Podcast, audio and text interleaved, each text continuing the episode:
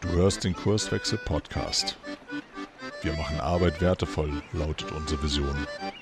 Im Podcast sprechen wir über lebendige Organisationen, den Weg dorthin und die Nutzung von modernen Arbeitsformen.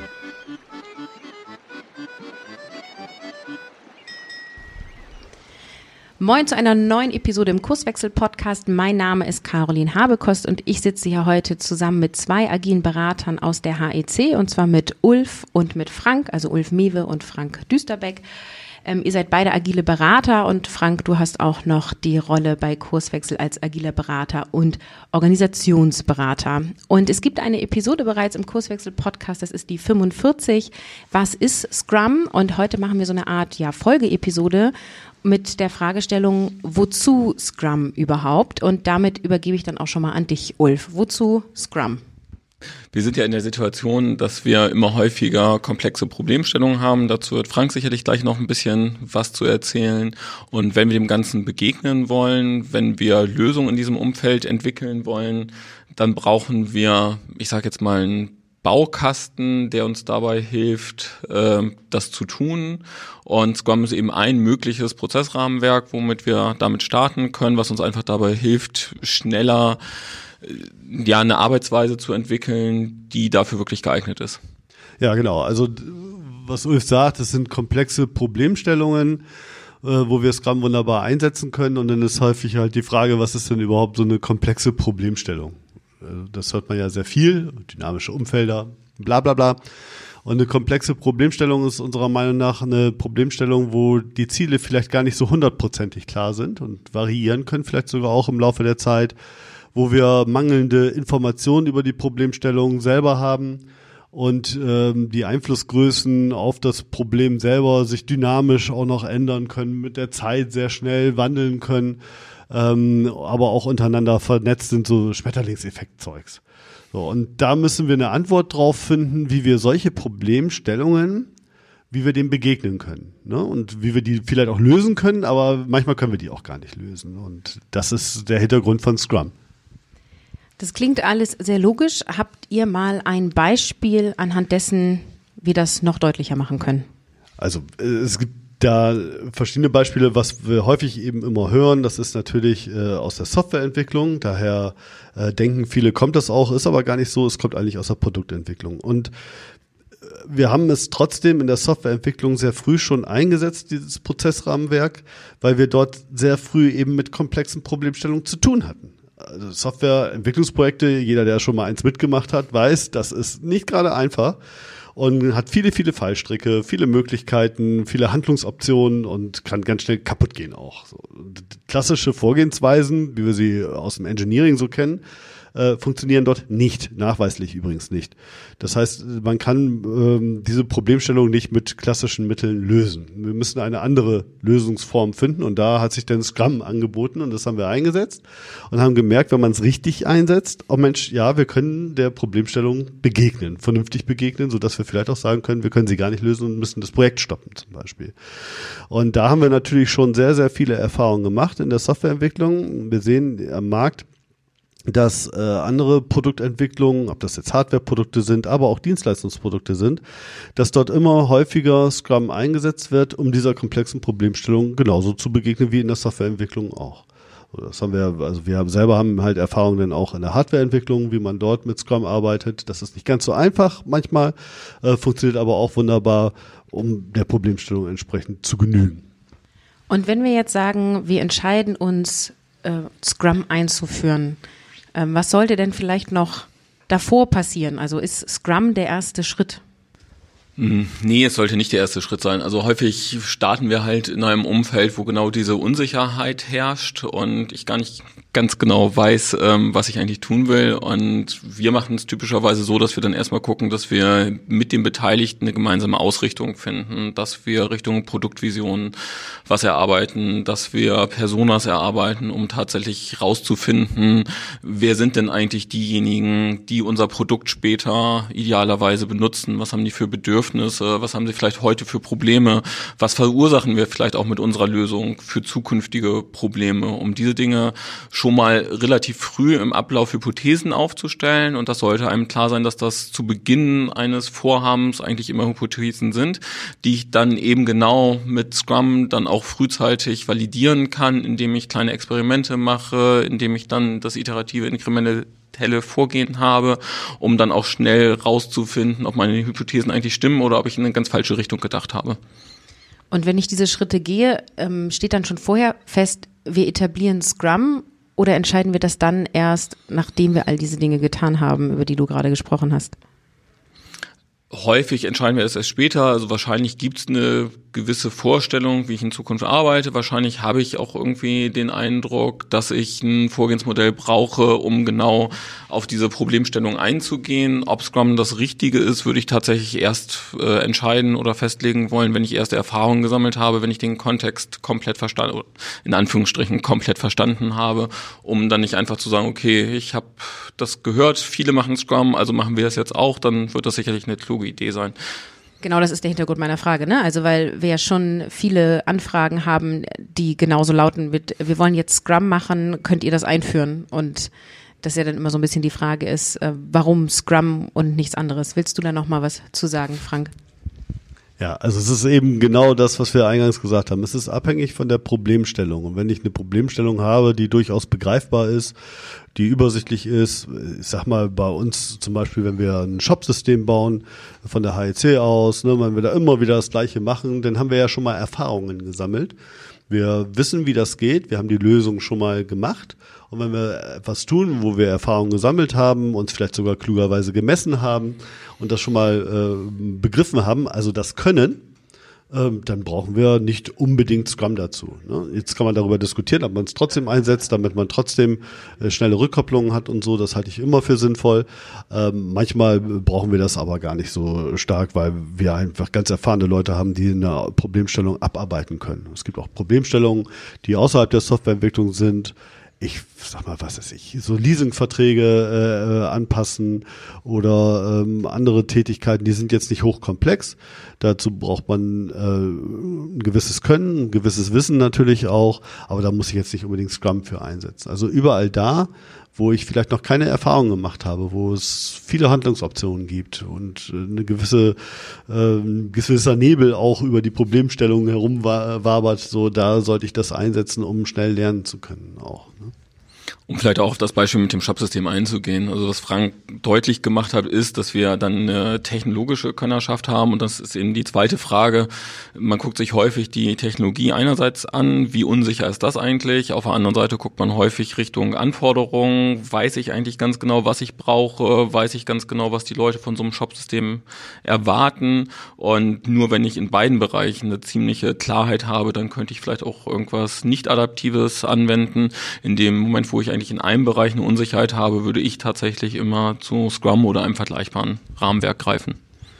Ein anderer Hinweis vielleicht ist auch, wo wir eben Problemstellungen haben, wo wir viele Menschen mit diversen Könnerschaften zusammentun müssen, damit diese Problemstellung überhaupt gelöst werden kann. Wenn wir das heute sehen, wenn wir Produkte erzeugen, dann ist das immer ähm, ja eine kollaborative Tätigkeit. Also wir arbeiten mit mehreren Menschen zusammen, die ein Können aufweisen, damit wir die Problemstellungen herstellen oder das Produkt herstellen können. Und, so. und ähm, das ist auch keine alleinige Verantwortung von einem Produktmanager oder sowas. Das ist eine geteilte an Äh, Verantwortung zwischen diesen Menschen. Und auch da hilft Scrum genau mit natürlich bestimmten Einzelverantwortlichkeiten dann wieder innerhalb des Prozessrahmenwerkes, äh, letztendlich aber mit einer geteilten Verantwortung für das Gesamtprodukt, für die Nutzen, der hergestellt wird. Auch das ist ein Hinweis darauf manchmal, wenn ich also viele verschiedene, diverse Menschen brauche, die irgendwie miteinander kollaborieren sollen, damit sie ein gutes Produkt machen, dann kann ich Scrum zum Beispiel auch hervorragend einsetzen. Dann ist ja so ein bisschen die Frage, warum denn Scrum und kein anderen Prozessrahmenwerk? Es gibt ja auch noch andere. Könnt ihr da noch mal eine Abgrenzung machen? Wann Scrum und wann lieber was anderes? Ja, also in der Welt hört man häufig, ja, wir machen entweder Scrum oder Kanban oder äh, die anderen äh, agilen, in Anführungsstrichen, äh, Vorgehensmodelle, die man da so vorfindet, Crystal oder so, haben sich meiner Meinung nach überhaupt gar nicht durchgesetzt. Ähm, ich Ich glaube, das ist manchmal auch nicht so richtig verstanden, was wirklich dahinter steht. Also Kanban ist jetzt zum Beispiel auch kein Prozess, sondern einfach nur eine Visualisierung erstmal und darauf basierend tue ich dann etwas, also eine Prozessvisualisierung. Das kann man jetzt zusammentun mit Scrum, dann hat man vielleicht Scrumban, solche Ausprägungen gibt es. Ich glaube, ein guter Hinweis dafür, ob ich Scrum einsetze oder nicht, ist einmal die Projektgröße. Das heißt, wenn ich ein Projekt habe, was über was nicht, drei Monate läuft oder so, dann brauche ich mir Scrum nicht antun. Ähm, auf der anderen Seite ist es so, Scrum ist ja ein iterativer Prozess. Ein Artefakt davon ist der Sprint, der eine immer wieder gleichbleibende Länge hat, um auch eine Habitualisierung her, herzustellen, dessen, was wir da tun. Und ähm, wenn ich jetzt andauernd gestört werde innerhalb eines Sprints, ne, also äh, quasi mehr so ad hoc Accuracy habe, immer ad hoc irgendwelche Anfragen lösen muss. Typische Sachen sind Support-Sachen oder ich weiß nicht, was man da noch alles äh, nennen könnte. Dann ist es ein guter Hinweis, eben Scrum nicht zu machen, weil der Sprint, das Ziel eigentlich niemals erreicht wird oder selten erreicht wird. Ähm, dann könnte ich auch in so eine ganz normale, äh, in den Durchfluss gehen. Nichtsdestotrotz bin ich der Meinung, dass man sowas wie eine Retrospektive braucht, um sich zu reflektieren nach einer gewissen Zeit. Darum würde ich kurz einhängen, weil ich teile das nicht ganz, dass man in dem Fall vielleicht Scrum nicht machen sollte. Wir haben setzen Scrum eben auch als Problemsensor ein und vielleicht ist ja genau diese Störung äh, das Problem des Teams, warum es vielleicht auch nicht zu in eine gute in eine gute Arbeit reinkommt. Insofern kann das, wenn mir dieses Problem gar nicht bewusst ist, kann das eben auch ganz, ganz wichtig sein, Scrum einzusetzen, um solche Probleme auch aufzudecken und einfach zu zeigen, wir erreichen unsere gesetzten Ziele nicht, weil wir nicht mal eine oder zwei Wochen in die Zukunft planen können. Und das hängt damit zusammen, dass das Team häufig gestört wird und diese Dinge dann auch tatsächlich erstmal festzustellen, um sie dann auch beseitigen zu können. Okay, Frank stimmt zu. ähm, und trotzdem nochmal zu dir, Ulf, tiefer, wann empfiehlst du denn Kanban einzusetzen? Schwierige Frage, ähm, das einfach so aus dem Kontext heraus zu. Ich starte tatsächlich in vielen Projekten mit Scrum und tatsächlich, du hast das letzte Mal gesagt, wir haben gar nicht so viele Projekte, die tatsächlich echtes Scrum machen. Ich lege tatsächlich sehr viel Wert darauf, dass wir zumindest mit einem wirklich sehr lehrbuchmäßigen Scrum starten, um dann tatsächlich erstmal eigene Erfahrungen zu sammeln, um diesen Rahmen dann auch tatsächlich schlau adaptieren zu können. Also ich glaube, es ist auch ganz, ganz wichtig, seine Vorgehensweise tatsächlich auf äh, die Menschen, die in dem Projektteam, auf die Herausforderungen anzupassen. Ich glaube aber, dafür brauche ich ein ganz, ganz tiefes Verständnis von den Dingen, die dahinter liegen. Darum starte ich sehr, sehr gerne wirklich an der Stelle mit was, was wir, glaube ich, sehr gut beherrschen, was wir gut einführen können, um Erfahrung zu sammeln, dann zu adaptieren. Und dann gibt es tatsächlich Situationen, wenn mir bewusst ist, dass ich viele Störungen habe, äh, die ich nicht beseitigen kann und das in dem Sinne kein Problem ist, dann kann ein Kanban gewisse Vorteile haben von der Planbarkeit. Wenn ich genau diese zwei Wochen gar nicht in die Zukunft gucken kann, kann es auch Umfelder geben. Dann würde ich eher auf einen Kanban-Ansatz gehen. Absolut. Ähm, man darf nicht vergessen, Scrum entfaltet seine Macht nur dann, in komplexen Problemstellungen, ne? Das war das Wozu, was wir geklärt haben. Also entfaltet die Macht nur dann, wenn ich Scrum so einsetze, wie Scrum beschrieben ist. Und um das Wort Problemsensor da nochmal aufzugreifen, das haben wir ja sehr häufig. Scrum zeigt eben insbesondere am Anfang eines Projektes, wenn ich es denn richtig mache, und zum Beispiel so, so Sachen wie die Definition of Done, das Inkrement, ja, ernst nehme. Ähm, Dann ähm, ist es ein Problemsensor. Das bedeutet, äh, es zeigt alle Probleme sehr schnell am Anfang des Projektes auf.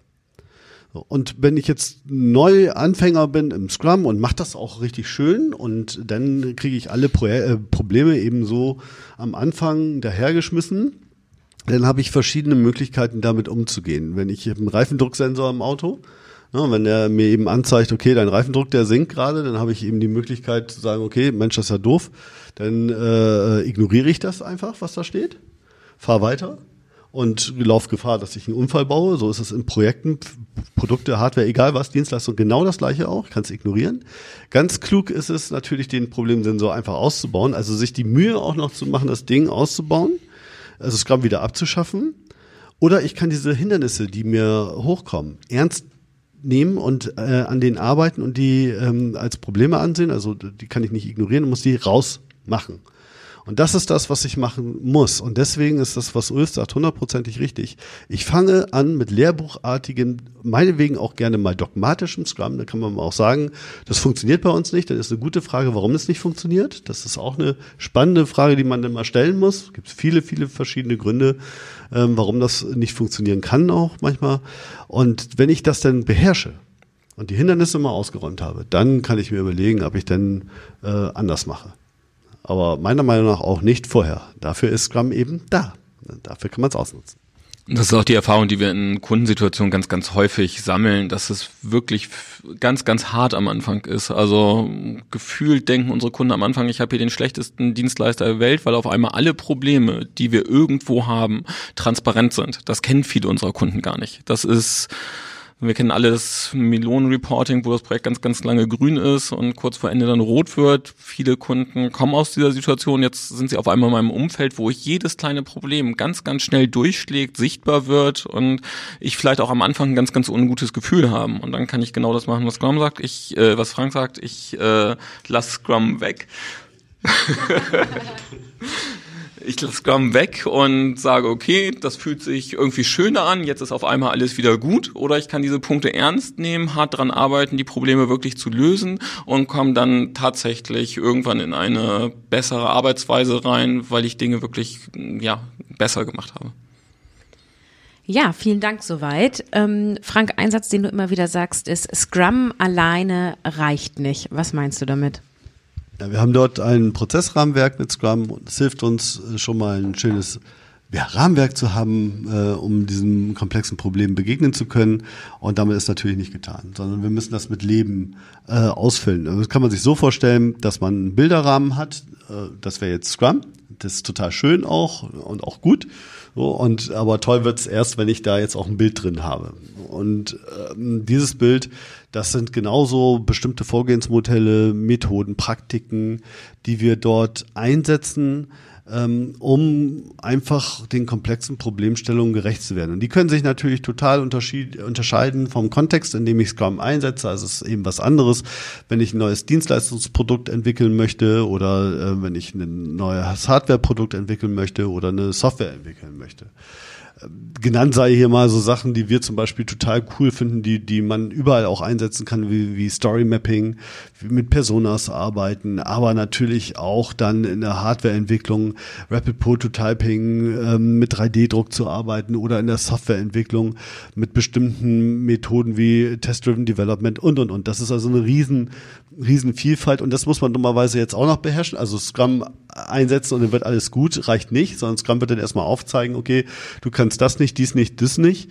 Ähm, da musst du jetzt dran arbeiten, dass zum Beispiel auch die Mitarbeiter, die Kollegen sich weiterentwickeln, äh, um Expertise aufzubauen, weil uns da irgendwas fehlt anscheinend. Oder wir müssen neue Leute einstellen oder, oder, oder. Ne? So, und das ist sehr individuell. Aber Scrum allein als Medikament so zu nehmen, um äh, schneller, höher, weiter, das ist eben leider nicht der Fall. Ne?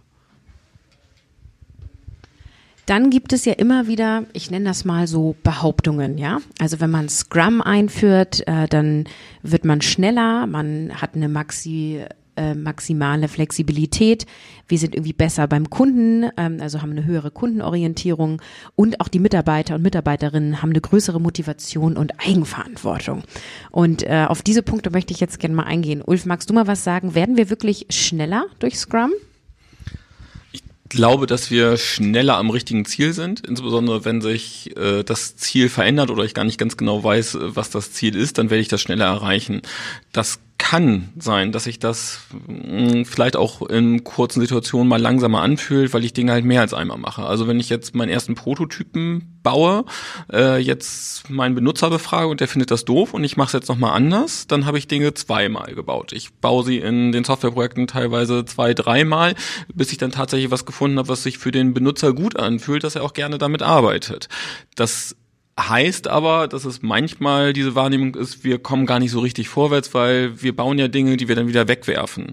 Und da ist es eben ganz, ganz wichtig zu sehen, wir kommen aber viel, viel schneller an das richtige Ergebnis, weil sonst hätten wir irgendwas gebaut, hätten das dann an alle unsere Kunden verteilt und hätten dann festgestellt, dass das aber überhaupt nicht das ist, was sie haben wollen, und hätten dann viel, viel längere Zyklen gehabt, um das dann wieder zu korrigieren, hätten schlechten Eindruck bei den Nutzern hinterlassen und so weiter. Das heißt, ich glaube schon, dass genau diese Arbeitsweise, die mit Scrum auch zusammenhängt, uns dabei helfen kann, schneller am richtigen Ziel zu sein, dadurch auch eine höhere Kundenorientierung zu haben. Flexibilität hast du noch angeführt, dann eben auch wirklich schnell auf Dinge zu reagieren.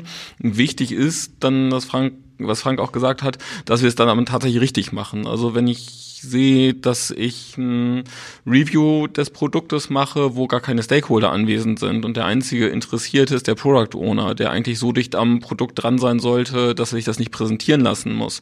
Dann habe ich genau diesen Punkt der Kundenorientierung auch ein bisschen aus dem Blick verloren, und dann ist es aus meiner Perspektive kein richtiges Scrum mehr, weil ich einen ganz, ganz wichtigen Feedback-Kanal dicht gemacht habe, nämlich das echte Benutzerfeedback auch zu bekommen.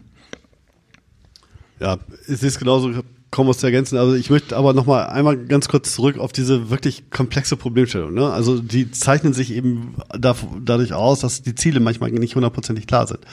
Und äh, auch die mangelnde Informationen über die Problemstellung. Und alles, was wir tun müssen, wir müssen lernen und schnell lernen. Und das schnelle Lernen ist eben einer der, der Kernpunkte im Scrum. Und durch das schnelle Lernen können wir schnell adaptieren, sind adaptionsfähig, vielleicht auch innovationsfähig dadurch. Und das macht meiner Meinung nach eine Produktentwicklung mit Scrum auf jeden Fall schneller. Bis hin zu dem Wort schneller, wenn ich ein Projekt abbrechen möchte. Das heißt, wenn ich das richtig mache und Scrum ernst nehme und schon am ersten Inkrement versuche, was äh, herzustellen, was Nutzen liefert, dann schaffe ich es auch relativ früh zu erkennen, dass das, was ich da gerade tue, überhaupt gar keinen Nutzen stiftet. Und dann kann ich ein Projekt nicht nach sechzig Millionen Euro stoppen, sondern dann kann ich das vielleicht auch schon mal nach fünfzig oder für kleine Firmen nach zehn oder was weiß ich, wie viel Euro stoppen. Und dann ist das in meinen Augen ein riesen Erfolg, weil wenn wir uns anschauen, auch heute noch, Chaos Report, wie viele Projekte Projekte scheitern. Scheitern durch meiner Meinung nach auch einfach ein dummes Vorgehen, weil es nicht der komplexen Problemstellung entspricht, und das ärgert mich dann auch ein bisschen, ähm, dann ist das einfach verbranntes Geld, und nicht nur verbranntes Geld, sondern haben Menschen ganz viel Zeit und ganz viel Energie reingesteckt, etwas Gutes zu tun, und äh, auf einmal wird es gestoppt, und das haben wir so häufig, gerade in der Softwareentwicklung, aber auch in der anderen Produktentwicklung, und äh, dann doch bitte mit minimalem Aufwand schnell sterben lassen, dann sind wir auch erfolgreich. Jetzt haben wir schon viel gehört zum Thema schneller und äh, Flexibilität. Wie ist denn das? Sind wir durch Scrum mehr am Kunden orientiert? Ist das so? So, i, i. Ja, das kommt ja darauf an, jetzt kommt es darauf an, wie ich Scrum auslebe, ne? Wenn ich Scrum als äh, Rahmenwerk mal nehme und ich habe aber trotzdem eine totale Dysfunktion in der Organisation, wo ich äh, an die Fachbereiche äh, nicht direkt ran darf oder die Fachbereiche mit Entwicklern nicht sprechen dürfen oder der Endkunde niemals äh, die Entwickler zu Gesicht bekommt, andersrum genauso, äh, dann habe ich die gleichen Probleme wie sonst auch. Im Zweifel bei euch auch ein bescheuertes Produkt. Das ist gerade was, was Ulf auch gerade gesagt hat mit der Kundenorientierung. Also da kommt es eben, wie gesagt, darauf an, äh, Scrum alleine reicht nicht, sondern wir müssen bestimmte ähm, ja Dinge, die wir gelernt haben, aus unserer sehr tayloristischen Welt vielleicht auch abschaffen und völlig anders miteinander umgehen. Es ist eine Kollaboration. Produktentwicklung ist immer eine Kollaboration, eine geteilte Verantwortung und auch eine enge Ver, äh, ein enges Miteinander mit den Leuten, die nachher den Nutzen haben. Und wenn ich mit denen nicht eng zusammenarbeite, dann arbeite ich im Zweifel äh, völlig dagegen, und dann ist das alles total bescheuert. Ja, das will ich nicht, sondern ich muss die mit eng einbeziehen. Genau, und die enge Einbeziehung kann ich entweder mit Scrum, aber auch ohne Scrum machen. Also nur weil ich kein Scrum mache, heißt es ja nicht, dass ich nicht trotzdem eine entsprechende enge Kundenbeziehung herstellen kann, dicht am Kunden dran sein kann. Also das wäre tatsächlich ein Punkt, wo ich sage, das kommt auf die Alternative drauf an, ob Scrum mir dabei hilft oder nicht. Durch die Ereignisse, die vorgesehen sind, kann es wieder kleine Hilfestellungen geben, dicht am Kunden dran zu sein, aber wenn ich mich sowieso einmal die Woche mit meinem Kunden treffe, dann bin ich wahrscheinlich auch ohne Scrum dicht dran. Okay, und dann noch zur letzten Behauptung. Also Mitarbeiter und Mitarbeiterinnen sind mehr motiviert und tragen mehr Eigenverantwortung, äh, wenn ich mit Scrum arbeite. Ist das so? Ja, das ist so. Ähm, und zwar ist es deswegen so. Wir haben in Scrum eine bestimmte Rollenaufteilung. Und diese Rollenaufteilung ist ähm, äh, derart, dass wir den eben Product Owner haben. Wir haben einen Meister des Scrum, den sogenannten Scrum Master. Ich finde diesen Begriff super klasse, weil es im Deutschen eben diese Meisterlichkeit gibt. Das ist die höchste Könnerschaft. Und der Scrum Master hat eine ganz, ganz schwierige Aufgabe, nämlich die Aufgabe, das Team in die Selbstorganisation, Selbstführung zu führen. Weil wir heute eben wissen, dass komplexe Problemstellungen nur durch selbstorganisierte, selbstgeführte Teams gelöst werden können, damit wir auf Augenhöhe unsere Gehirne austauschen können und das Wissen, was da und das Können, was dahinter ist. Nur das hilft bei komplexen Problemstellungen. Ähm, ähm, da, diese Rolle ist immens wichtig und immens schwierig auch damit, weil sie ganz viele verschiedene ähm, Könnerschaften mit, miteinander vereint. Und ähm, ich will da jetzt nicht zu tief drauf eingehen, ist vielleicht ein nächster Podcast oder übernächster oder was weiß ich was wert. Ähm, aber es führt eben dazu, nochmal, der Kern ist ein selbstgeführtes Team, ein selbstorganisiertes Team, was ihre Arbeit selbst strukturiert. Und das müssen die erstmal können. Viele verlernen das ja, auch schon in der Schule wird das teilweise aberzogen, was sehr traurig ist.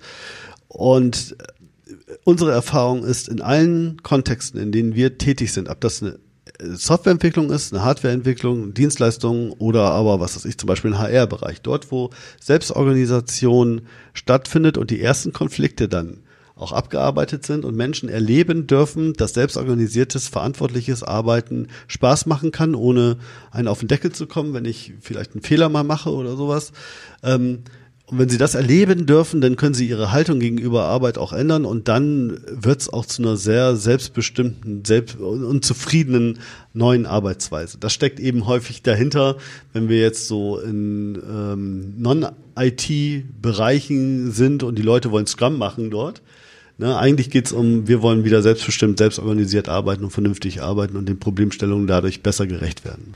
Vielen Dank soweit. Zum Schluss ist mir nochmal ganz wichtig, dass wir darauf eingehen, ähm, Scrum und Thema Agilität. Ich weiß, das ist ein neues Fass. Wir könnten jetzt dann noch zwei Stunden dranhängen. Das habe ich nicht vor.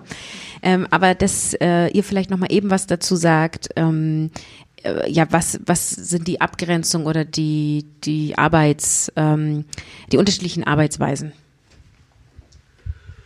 Okay, mach ich mal einen Anfang. Also, Scrum war ja eher da, das ist das eine und ich glaube, dass die Leute, die damals in das Manifest für agile Softwareentwicklung, oh, da steht schon, es ist ein Manifest für agile Softwareentwicklung, ich betone das immer wieder gerne, ähm, äh, arbeitet haben, haben natürlich Scrum im Hinterkopf auch gehabt, gar keine Frage.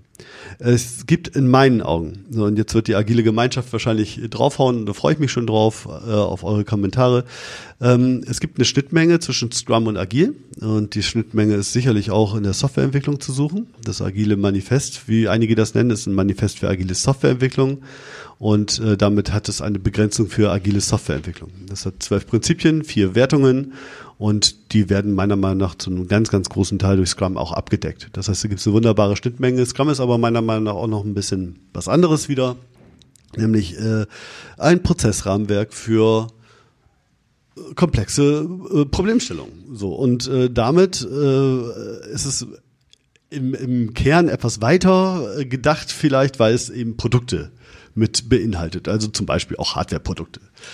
Und da kann man sich jetzt lange drüber streiten, ne, äh, gibt es dort eine Schnittmenge, ist Scrum agil oder ist Agilität Scrum? Ich glaube, dass es manchmal gar nicht so wichtig ist, es ist nur nicht synonym zu verwenden. Ne? Äh, sondern beides äh, hat seine Berechtigung für sich, das eine ist ein Manifest und das andere ist ein Prozessrahmenwerk.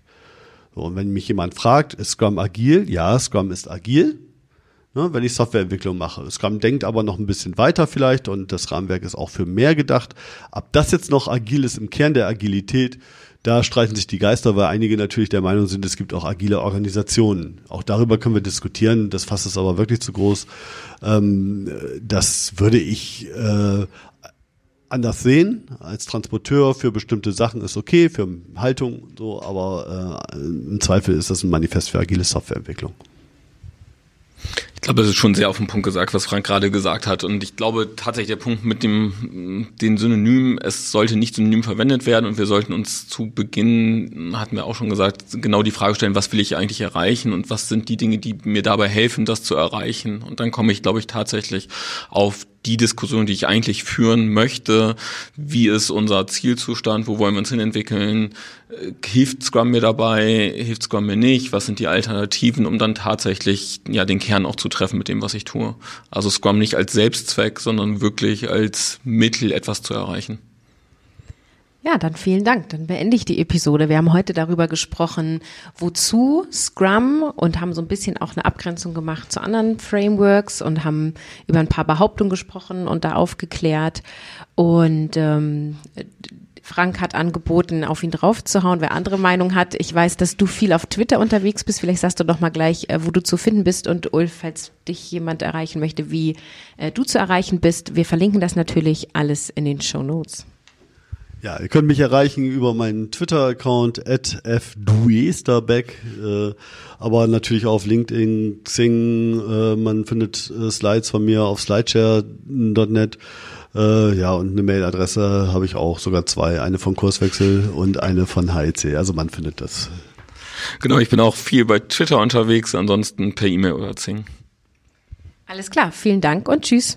Tschüss. Tschüss. Wir freuen uns auf dein Feedback und deine Themenwünsche. Melde dich gerne per Mail. Die Adresse lautet podcast at kurswechsel punkt jetzt.